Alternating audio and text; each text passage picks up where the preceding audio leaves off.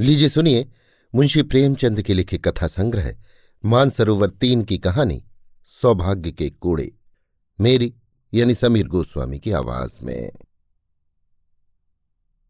लड़के क्या अमीर के हों, क्या गरीब के, विनोदशील हुआ ही करते हैं। उनकी चंचलता बहुधा, उनकी दशा और स्थिति की परवाह नहीं करती। नथुआ के माँ बाप दोनों मर चुके थे। अनाथों की भांति वो राय भोलानाथ के द्वार पर पड़ा रहता था।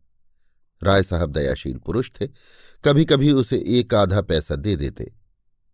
खाने को भी घर में इतना जूठा बचता था कि ऐसे ऐसे कई अनाथ अफर सकते थे। पहनने को भी उनके लड़कों के उतारे मिल जाते थे, इसलिए नथुआ अनाथ होने पर भी दुखी नहीं था। राय साहब ने उसे एक ईसाई के पंजे से छुड़ाया था। इन्हें इसकी परवाह न हुई कि मिशन में उसकी शिक्षा होगी, आराम से रहेगा। उन्हें ये मंजूर था कि ये हिंदू रहे। अपने घर के जूठे भोजन को वो मिशन के भोजन से कहीं पवित्र समझते थे। उनके कमरों की सफ़ाई मिशन पाठशाला की पढ़ाई से कहीं बढ़कर थी। हिंदू रहे चाहे जिस दशा में रहे। ईसाई हुआ तो फिर सदा के लिए हाथ से निकल गया। नथुआ को बस राय साहब के बंगले में झाड़ू लगा देने के सिवा और कोई काम न था। भोजन करके खेलता फिरता था। कर्मानुसार ही उसकी वर्ण व्यवस्था भी हो गई। घर के अन्य नौकर चाकर उसे भंगी कहते थे और नथुआ को इसमें कोई ऐतराज न होता था। नाम का स्थिति पर क्या असर पड़ सकता है? इसकी उस गरीब को कुछ खबर न थी। भंगी बनने में कुछ हानि भी न थी। उसे झाड़ू देते समय कभी पैसे पड़े मिल जाते, कभी कोई और चीज़। इससे वो सिगरेट लिया करता था। नौकरों के साथ उठने बैठने से उसे बचपन ही में तंबाकू सिगरेट पान का चस्का पड़ गया था। राय साहब के घर में यों तो बालकों और बालिकाओं की कमी न थी। दर्जनों भांजे भतीजे पड़े रहते थे, पर उनकी एक निज की संतान केवल एक पुत्री थी, जिसका नाम रत्ना था। रत्ना को पढ़ाने को दो मास्टर थे, एक मैम साहब अंग्रेज़ी पढ़ाने आया करती थी। राय साहब की ये हार्दिक अभिलाषा थी कि रत्ना सर्वगुण आगरी हो और जिस घर में जाए, उसकी लक्ष्मी बने। वो उसे अन्य बालकों के साथ न रहने देते थे। उसके लिए अपने बंगले में दो कमरे अलग कर दिए थे, एक पढ़ने के लिए, दूसरा सोने के लिए। लोग कहते हैं, लाड़ प्यार से बच्चे जिद्दी और शरीर हो जाते हैं। रत्ना इतने लाड़ प्यार पर भी बड़ी सुशीला बालिका थी।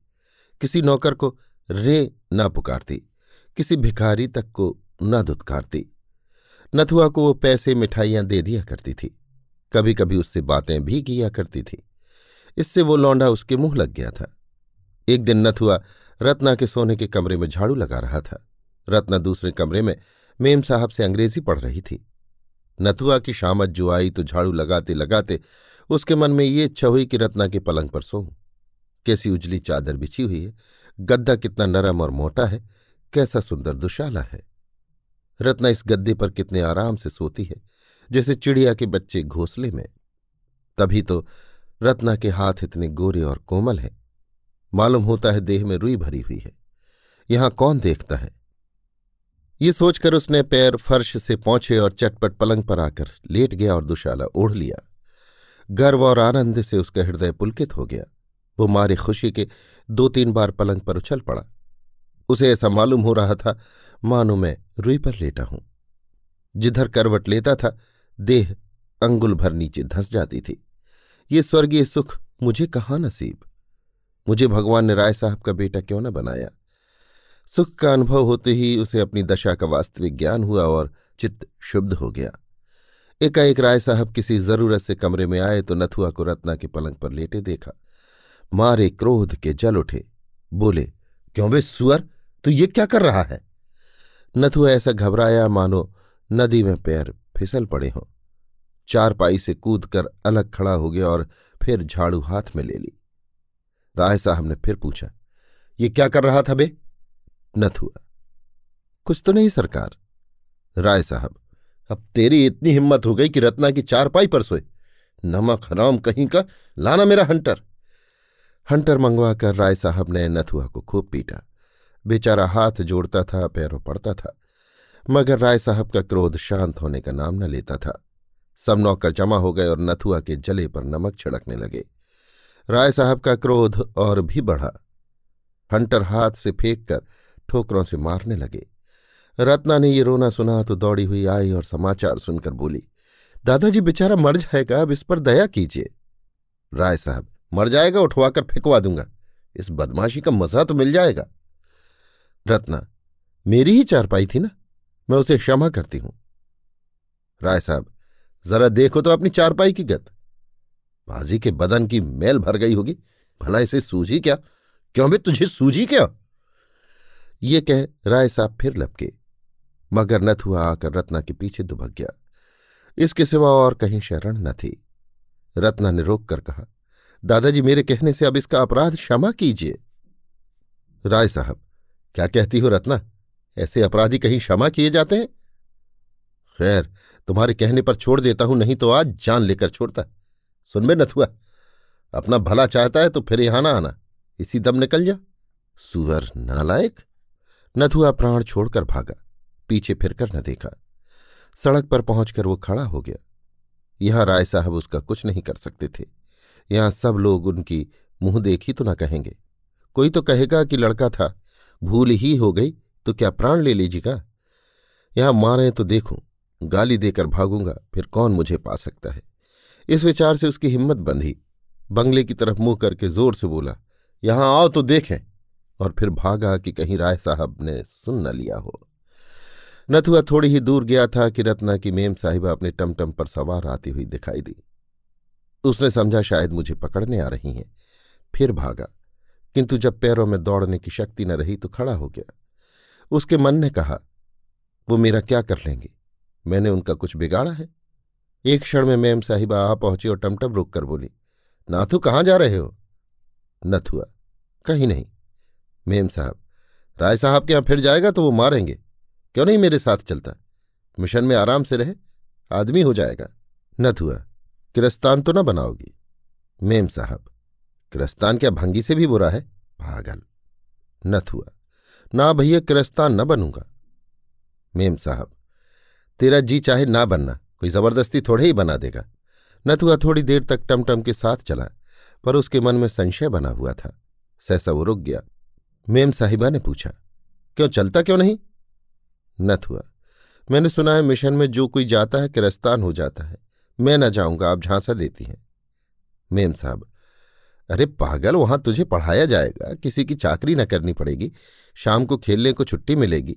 कोट पतलून पहनने को मिलेगी। चल के दो चार दिन देख तो ले। नथुआ ने इस प्रलोभन का उत्तर न दिया। एक गली से होकर भागा। जब टमटम दूर निकल गया तो वो निश्चिंत होकर सोचने लगा, जाऊँ, कहीं कोई सिपाही पकड़कर थाने न ले जाए। मेरी बिरादरी के लोग तो वहाँ रहते हैं। क्या वो मुझे अपने घर रखेंगे? कौन बैठकर खाऊँगा, काम तो करूँगा। बस किसी को पीठ पर रहना चाहिए। आज कोई मेरी पीठ पर होता तो ये मचाल थी कि राय साहब मुझे यों मारते। सारी बिरादरी जमा हो जाती, घेर लेती, घर की सफ़ाई बंद हो जाती, कोई द्वार पर झाड़ू तक न लगाता, सारी राय साहेबी निकल जाती।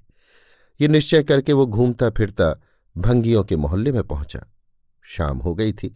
कई भंगी एक पेड़ के नीचे चटाइयों पर बैठे शहनाई और तबला बजा रहे थे। वो नित्य इसका अभ्यास करते थे। ये उनकी जीविका थी। गान विद्या की यहाँ जितनी छीछा लेदर हुई है, उतनी और कहीं न हुई होगी। नथुआ जाकर वहाँ खड़ा हो गया। उसे बहुत ध्यान से सुनते देखकर एक भंगी ने पूछा, कुछ गाता है? नथुआ, अभी तो नहीं गाता, पर सिखा दोगे तो गाने लगूँगा। भंगी, बहाना मत कर, बैठ, कुछ गाकर सुना। मालूम तो हो कि तेरे गला भी है या नहीं। गला ही ना होगा तो क्या कोई सिखाएगा? नथुआ मामूली बाज़ार के लड़कों की तरह कुछ न कुछ गाना जानता ही था। रास्ता चलता तो कुछ न कुछ गाने लगता था। तुरंत गाने लगा। उस्ताद ने सुना, जौहरी था, समझ गया, ये कांच का टुकड़ा नहीं। बोला, कहाँ रहता है? नथुआ ने अपनी राम कहानी सुनाई। परिचय हो गया। उसे आश्रय मिल गया और विकास का वो अवसर मिल गया, जिसने उसे भूमि से आकाश पर पहुँचा दिया। तीन साल उड़ गए। नथुआ के गाने की सारे शहर में धूम मच गई, और वो केवल एक गुणी नहीं, सर्वगुणी था। गाना, शहनाई बजाना, पखावत, सारंगी, तंबूरा, सितार, सभी कलाओं में दक्ष हो गया। उस्तादों को भी उसकी चमत्कारिक बुद्धि पर आश्चर्य होता था। ऐसा मालूम होता था कि उसने पहले ही पढ़ी हुई विद्या दोहरा ली है। लोग दस दस सालों तक सितार बजाना सीखते रहते हैं और नहीं आता। नथुआ को एक महीने में उसके तारों का ज्ञान हो गया। ऐसे कितने ही रत्न पड़े हुए हैं जो किसी पारखी से भेंट न होने के कारण मिट्टी में मिल जाते हैं। संयोग से इन्हीं दिनों ग्वालियर में एक संगीत सम्मेलन हुआ। देश देशांतरों से संगीत के आचार्य निमंत्रित हुए। उस्ताद घूरे को भी नेवता मिला। नथुआ इन्हीं का शिष्य था। उस्ताद ग्वालियर चले तो नाथू को भी साथ लेते गए। एक सप्ताह तक ग्वालियर में बड़ी धूमधाम रही। नाथूराम ने वहाँ खूब नाम कमाया।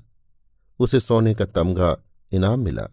ग्वालियर के संगीत विद्यालय के अध्यक्ष ने उस्ताद घूरे से आग्रह किया कि नाथुराम को संगीत विद्यालय में दाखिल करा दो। यहाँ संगीत के साथ उसकी शिक्षा भी हो जाएगी। घूरे को मानना पड़ा। नाथुराम भी राज़ी हो गया। नाथुराम ने पाँच वर्षों में विद्यालय की सर्वोच्च उपाधि प्राप्त कर ली। इसके साथ साथ भाषा, गणित और विज्ञान में उसकी बुद्धि ने अपनी प्रखरता का परिचय दिया। अब वो समाज का भूषण था। कोई उससे न पूछता था कौन जाति हो। उसका रहन सहन, तौर तरीका अब गायकों सा नहीं, शिक्षित समुदाय का सा था। अपने सम्मान की रक्षा के लिए वो ऊँचे वर्ण वालों का सा आचरण करने लगा। मदरा मांस त्याग दिया। नियमित रूप से संध्योपासना करने लगा। कोई कुलीन ब्राह्मण भी इतना आचार विचार न करता होगा। नाथुराम तो पहले ही उसका नाम हो चुका था। अब उसका कुछ और सुसंस्कार हुआ। वो नाथुराम आचार्य मशहूर हो गया। साधारणतः लोग आचार्य ही कहा करते थे। राजदरबार से उसे अच्छा वेतन मिलने लगा। अठारह वर्ष की आयु में इतनी ख्याति बिरले ही किसी गुणी को नसीब होती है, लेकिन ख्याति प्रेम वो प्यास है जो कभी नहीं बुझती। वो अगस्त ऋषि की भांति सागर को पीकर भी शांत नहीं होती। महाशय आचार्य ने यूरोप को प्रस्थान किया। वो पाश्चात्य संगीत पर भी अधिकृत होना चाहते थे। जर्मनी के सबसे बड़े संगीत विद्यालय में दाखिल हो गए और पाँच वर्षों के निरंतर परिश्रम और उद्योग के बाद आचार्य की पदवी लेकर इटली की सैर करते हुए ग्वालियर लौट आए और उसके एक ही सप्ताह के बाद मदन कंपनी ने उन्हें तीन हज़ार रुपये मासिक वेतन पर अपनी शाखाओं का निरीक्षक नियुक्त किया। वो यूरोप जाने के पहले ही हज़ारों रुपये जमा कर चुके थे। यूरोप में भी ओपराओं और नाट्यशालाओं में उनकी खूब आवभगत हुई थी। कभी कभी एक दिन में इतनी आमदनी हो जाती थी जितनी यहाँ के बड़े से बड़े गवैयों को बरसों में नहीं होती। लखनऊ से विशेष प्रेम होने के कारण उन्होंने वहीं निवास करने का निश्चय किया। आचार्य महाशय लखनऊ पहुँचे तो उनका चित्त गदगद हो गया। यहीं उनका बचपन बीता था, यहीं एक दिन वो अनाथ थे, यहीं गलियों में कनकौए लूटते फिरते थे, यहीं बाजारों में पैसे मांगते फिरते थे। यहीं उन पर हंटरों की मार पड़ी थी, जिसके निशान अब तक बने थे। अब वो दाग उन्हें सौभाग्य की रेखाओं से भी प्रिय लगते। यथार्थ में ये कोड़े की मार उनके लिए शिव का वरदान थी। राय साहब के प्रति अब उनके दिल में क्रोध या प्रतिकार का लेश मात्र भी न था। उनकी बुराइयाँ भूल गई थीं, भलाइयाँ याद रह गई थीं, और रत्ना तो उन्हें दया और वात्सल्य की मूर्ति सी याद आती। विपत्ति पुराने घावों को बढ़ाती है, संपत्ति उन्हें भर देती है।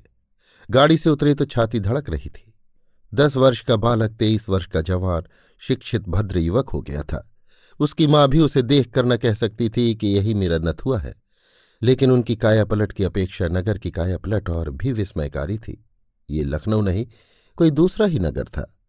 स्टेशन से बाहर निकलते ही देखा कि शहर के कितने ही छोटे बड़े आदमी उनका स्वागत करने को खड़े हैं।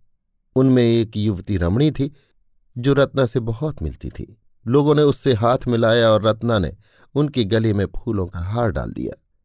ये विदेश में भारत का नाम रोशन करने का पुरस्कार था। आचार्य के पैर टगमगाने लगे। ऐसा जान पड़ता था, अब नहीं खड़े रह सकते। ये वही रत्ना है। भोली भाली बालिका ने सौंदर्य, लज्जा, गर्व और विनय की देवी का रूप धारण कर लिया है। उनकी हिम्मत न पड़ी कि रत्ना की तरफ़ सीधी आँखों देख सकें। लोगों से हाथ मिलाने के बाद वो उस बंगले में आए जो उनके लिए पहले ही से सजाया गया था।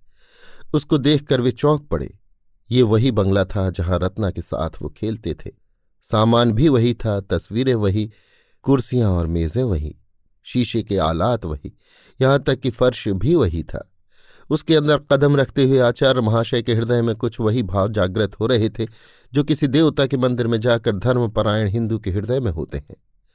वो रत्ना के शयनगार में पहुँचे तो उनके हृदय में ऐसी ऐठन हुई कि आँसू बहने लगे। ये वही पलंग है, वही बिस्तर और वही फर्श। उन्होंने अधीर होकर पूछा, ये किसका बंगला है? कंपनी का मैनेजर साथ था। बोला, एक राय भोलानाथ है, उन्हीं का है। आचार्य, राय साहब कहाँ गए? मैनेजर। खुदा जाने कहाँ चले गए। ये बंगला कर्ज की इल्लत में नीलाम हो रहा था। मैंने देखा हमारे थिएटर से करीब है। अधिकारियों से खत किताबत की और इसे कंपनी के नाम खरीद लिया। चालीस हज़ार में यह बंगला सामान समेत लिया गया। आचार, मुफ़्त मिल गया।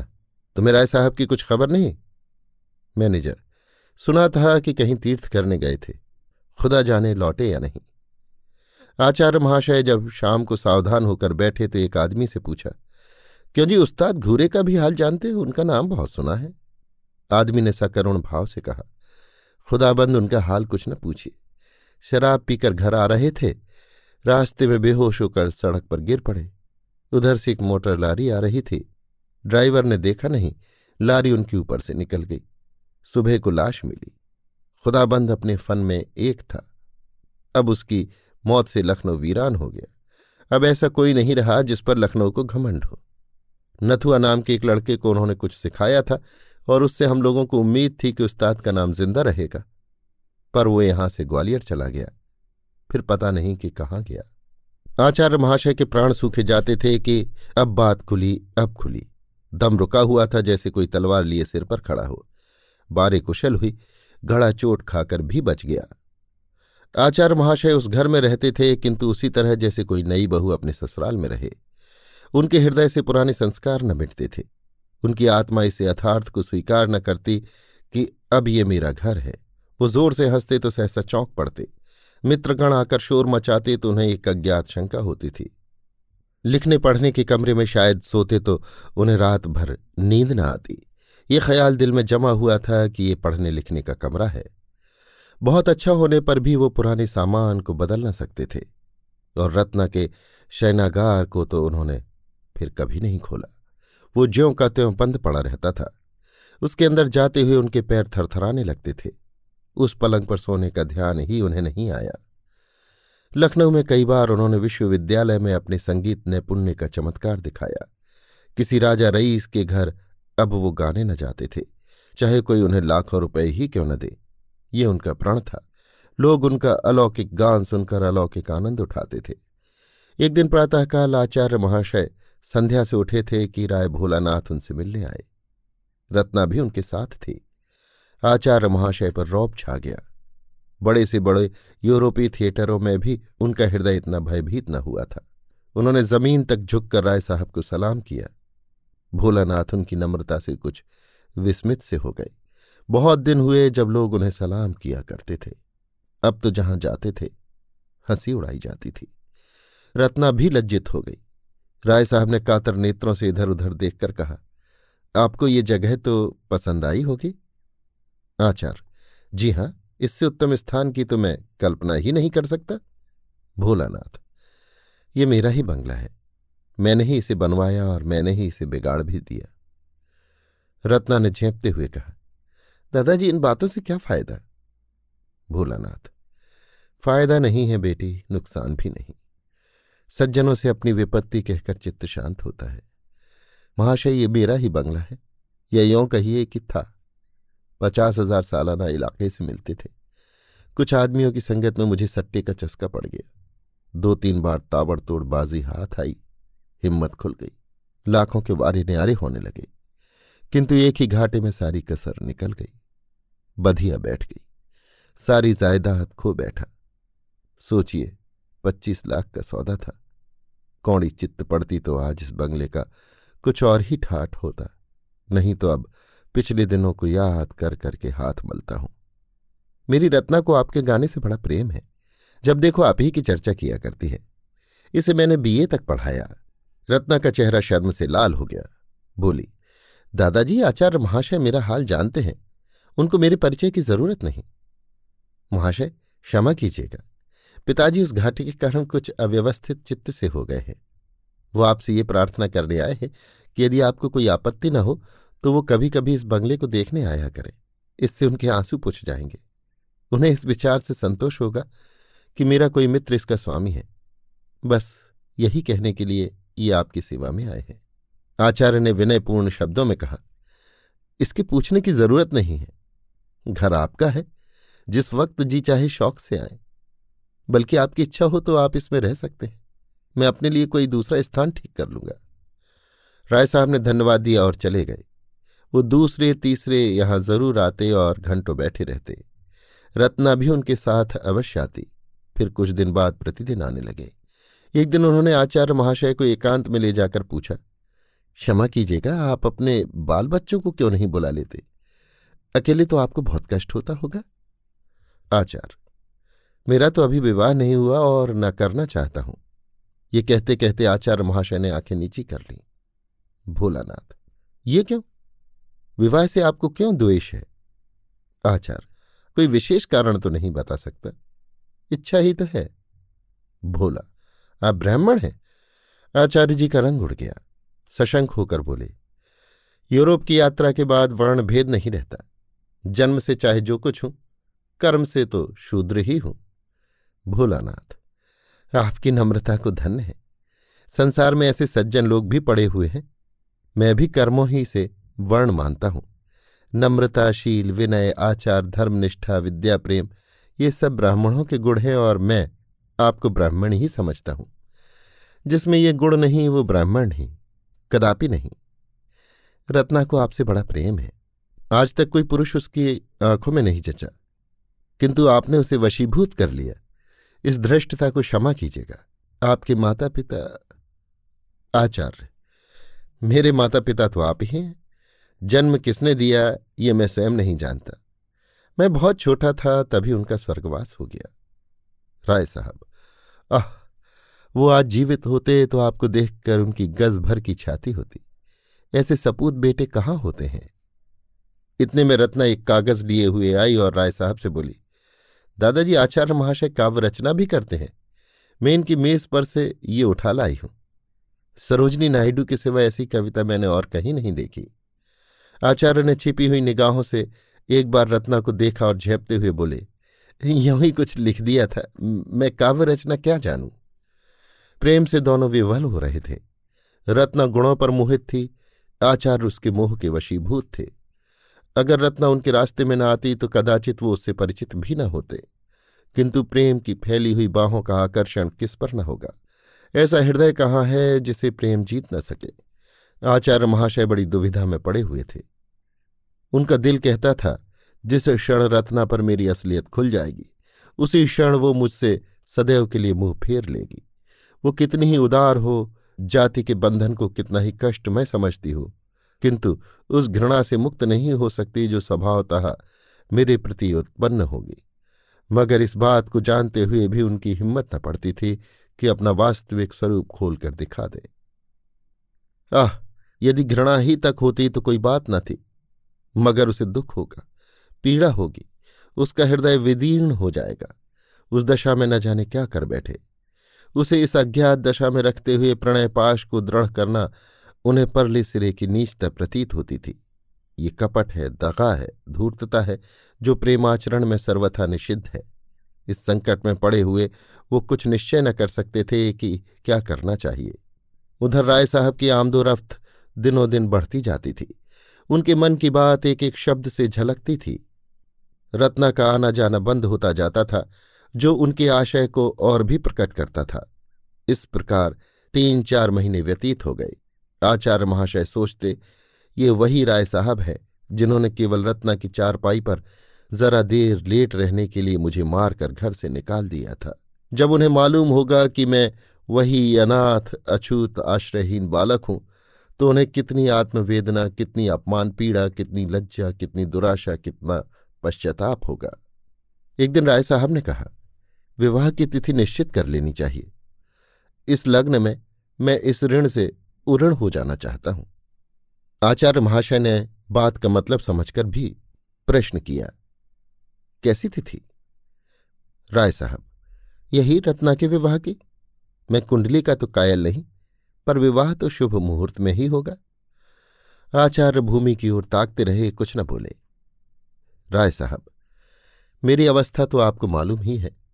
कुश कन्या के सिवा और किसी योग्य नहीं हूँ। रत्ना के सिवा और कौन है जिसके लिए उठा रखता? आचार्य महाशय विचारों में मग्न थे। राय साहब, रत्ना को आप स्वयं जानते हैं। आपसे उसकी प्रशंसा करनी व्यर्थ है। वो अच्छी है या बुरी है, उसे आपको स्वीकार करना पड़ेगा। आचार्य महाशय की आँखों से आँसू बह रहे थे। राय साहब मुझे पूरा विश्वास है कि आपको ईश्वर ने उसी के लिए यहाँ भेजा है। मेरी ईश्वर से यही याचना है कि तुम दोनों का जीवन सुख से कटे। मेरे लिए इससे ज़्यादा खुशी की और कोई बात नहीं हो सकती। इस कर्तव्य से मुक्त होकर इरादा है, कुछ दिन भगवत भजन करूँ। गौण रूप से आप ही उस फल के भी अधिकारी होंगे। आचार्य ने अवरुद्ध कंठ से कहा, महाशय, आप मेरे पिता तुल्य हैं। पर मैं इसी योग्य कदापि नहीं हूँ। राय साहब ने उन्हें गले लगाते हुए कहा, बेटा, तुम सर्वगुण संपन्न हो, तुम समाज के भूषण हो।